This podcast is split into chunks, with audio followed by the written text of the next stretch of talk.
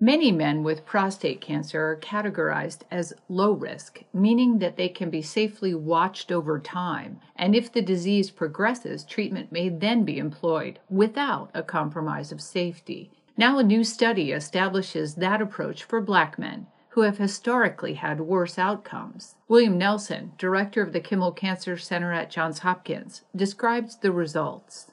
This confirms the suspicion that African-American men may be at slightly increased risk to sprout a more aggressive cancer and need better treatment, so they need to be watched. The active surveillance has to be active, but it was also very safe to deploy this kind of strategy for African-American men, as safe as it was for European-Americans. Nelson says disparities may be the result of when the disease is diagnosed.